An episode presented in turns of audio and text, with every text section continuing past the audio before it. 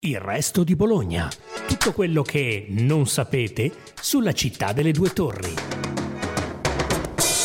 Ciao a tutti, sono Rosalba Carbutti, giornalista del Carlino e questa è una nuova puntata del resto di Bologna.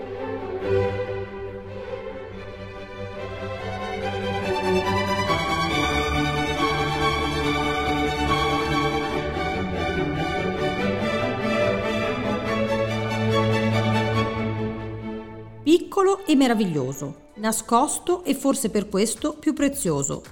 Riaperto nell'aprile scorso, è tornato all'antico splendore con il suo fondale e le quinte originarie.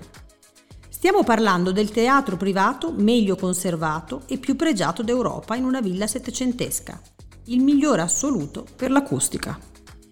Udite udite, si trova proprio a due passi da noi. Basta andare in via Toscana 19, poco lontano dal centro storico e vicino al ponte di San Ruffillo di proprietà della regione in carico al comune, è stato riaperto nell'aprile scorso e ha ospitato opere, spettacoli, presentazioni di libri, ma anche concerti, come quello sulle musiche da film da Amarcord. Al postino. Per scoprire il teatro basta visitare Villa Aldrovandi Mazzacorati, che come uno scrigno lo nasconde al suo interno. Qui, di fronte a un ristorante da sport di sushi, un tabaccaio e un benzinaio, c'è tutta una storia, che parte da lontano. Riavviaggiamo il nastro al XVII secolo, quando la villa apparteneva alla famiglia Marescotti. E in questa zona, invece di ristoranti e bar alla moda, era come si dice, tutta campagna, sulla strada che porta in Toscana. L'edificio passò poi alle famiglie Aldrovandi e Mazzacorati. Il conte Gianfrancesco Aldrovandi, uomo molto colto, eredita la villa, la ristruttura e decide di realizzare un teatro nell'ala sinistra. Il 24 settembre 1763 lo inaugura con la tragedia di Voltaire Alzira.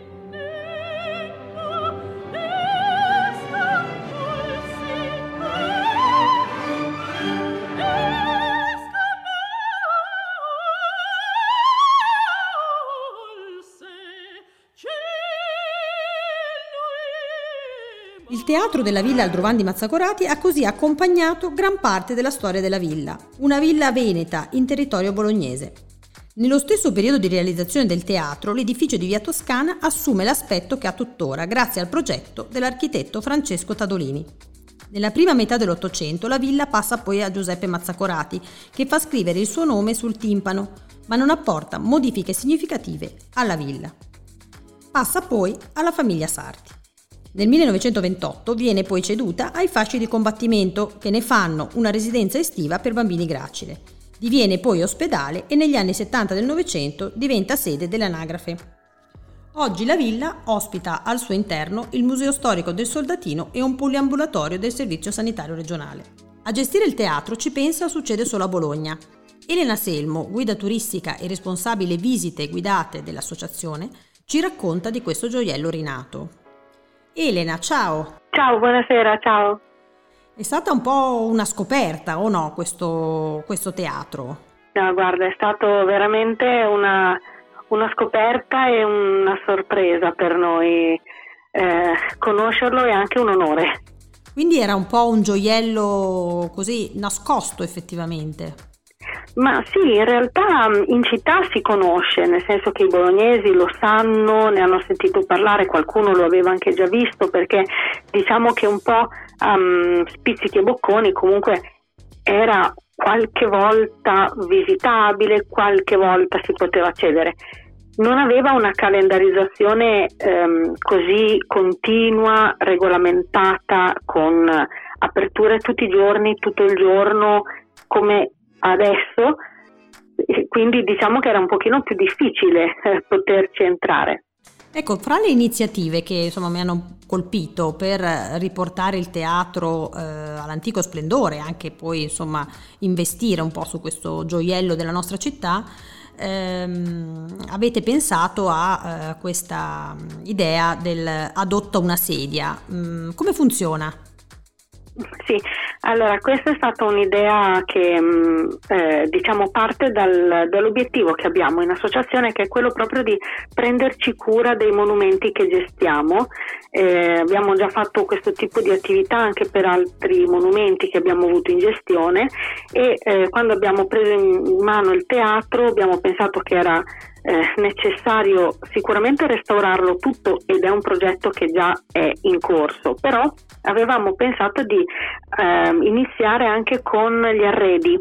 Ci sono queste sedie meravigliose, delle sedie, sono circa un centinaio, sono sedie in legno di platano con la paglia di Vienna stupende e abbiamo pensato proprio di eh, metterle in adozione, quindi praticamente si può adottare una sedia con una donazione a partire da 100 euro, quindi una cifra diciamo anche mh, accessibile, la sedia è tua diciamo per tre anni, chiaro che non ti dà nessun diritto di prelazione qualora ci fosse uno spettacolo, non è che puoi rivendicare la tua seggiola, però è tua nel senso che ti viene dato un certificato di eh, proprietà e soprattutto la sedia può essere dedicata a, a qualcuno a te caro. Adesso mh, mm, mi viene un esempio, eh, qualcuno magari che ha un, un, parente, un amico che non c'è più appassionato di teatro, eh, come è successo anche a me personalmente, e quindi eh, si può dedicare mettendo una targhetta sulla sedia. Poi dopo tre anni questa adozione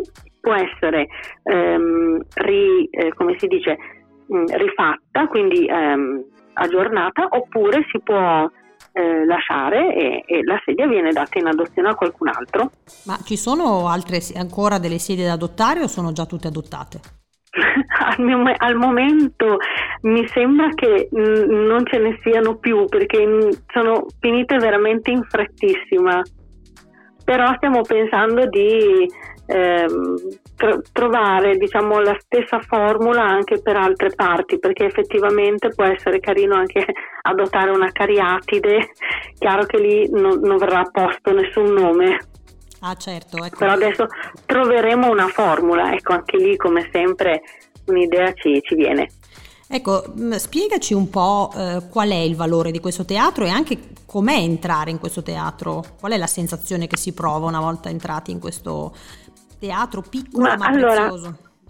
È piccolo ma è molto prezioso, poi non è mh, mm, a livello di, proprio architettonico, di misure, è proprio un teatro, quindi non è un teatrino, ha delle dimensioni anche abbastanza mh, mm, interessanti per essere un teatro privato di ville, è proprio questo che lo rende un unicum nel suo genere perché diciamo che si è eh, conservato un teatro privato di villa settecentesco che è assolutamente una rarità perché i teatri privati di villa sono rarissimi e in città, in provincia non, non ne abbiamo molti. Poi costituisce un, uh, un'eccellenza per quello che riguarda proprio le, mm, eh, l'acustica e quindi la diffusione del suono all'interno, ha un'acustica straordinaria. Questo è proprio un'eccellenza da, dal punto di vista europeo, ecco, per quanto riguarda l'acustica.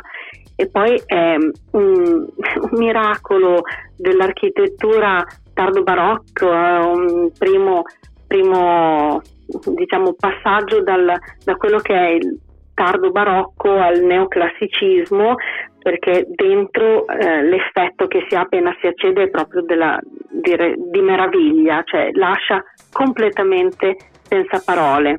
È straordinario, dentro è un, veramente una perla.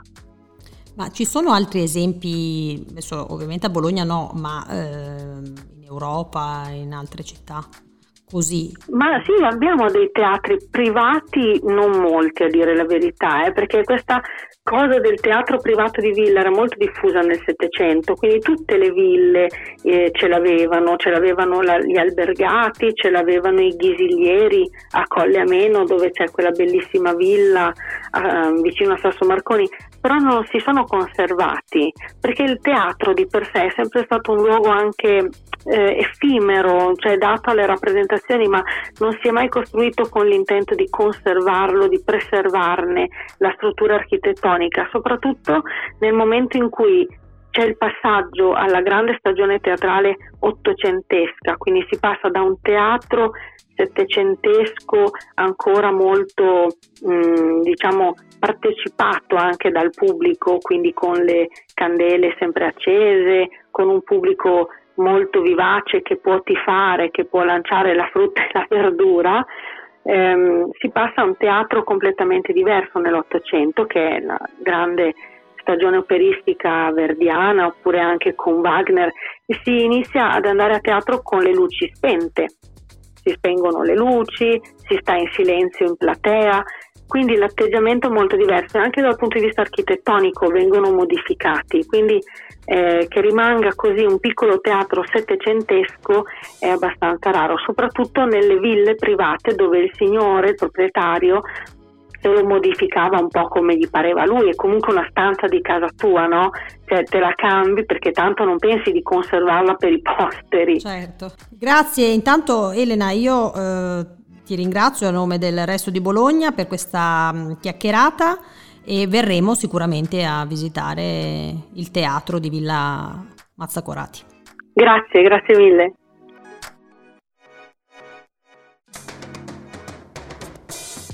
Grazie per averci ascoltati.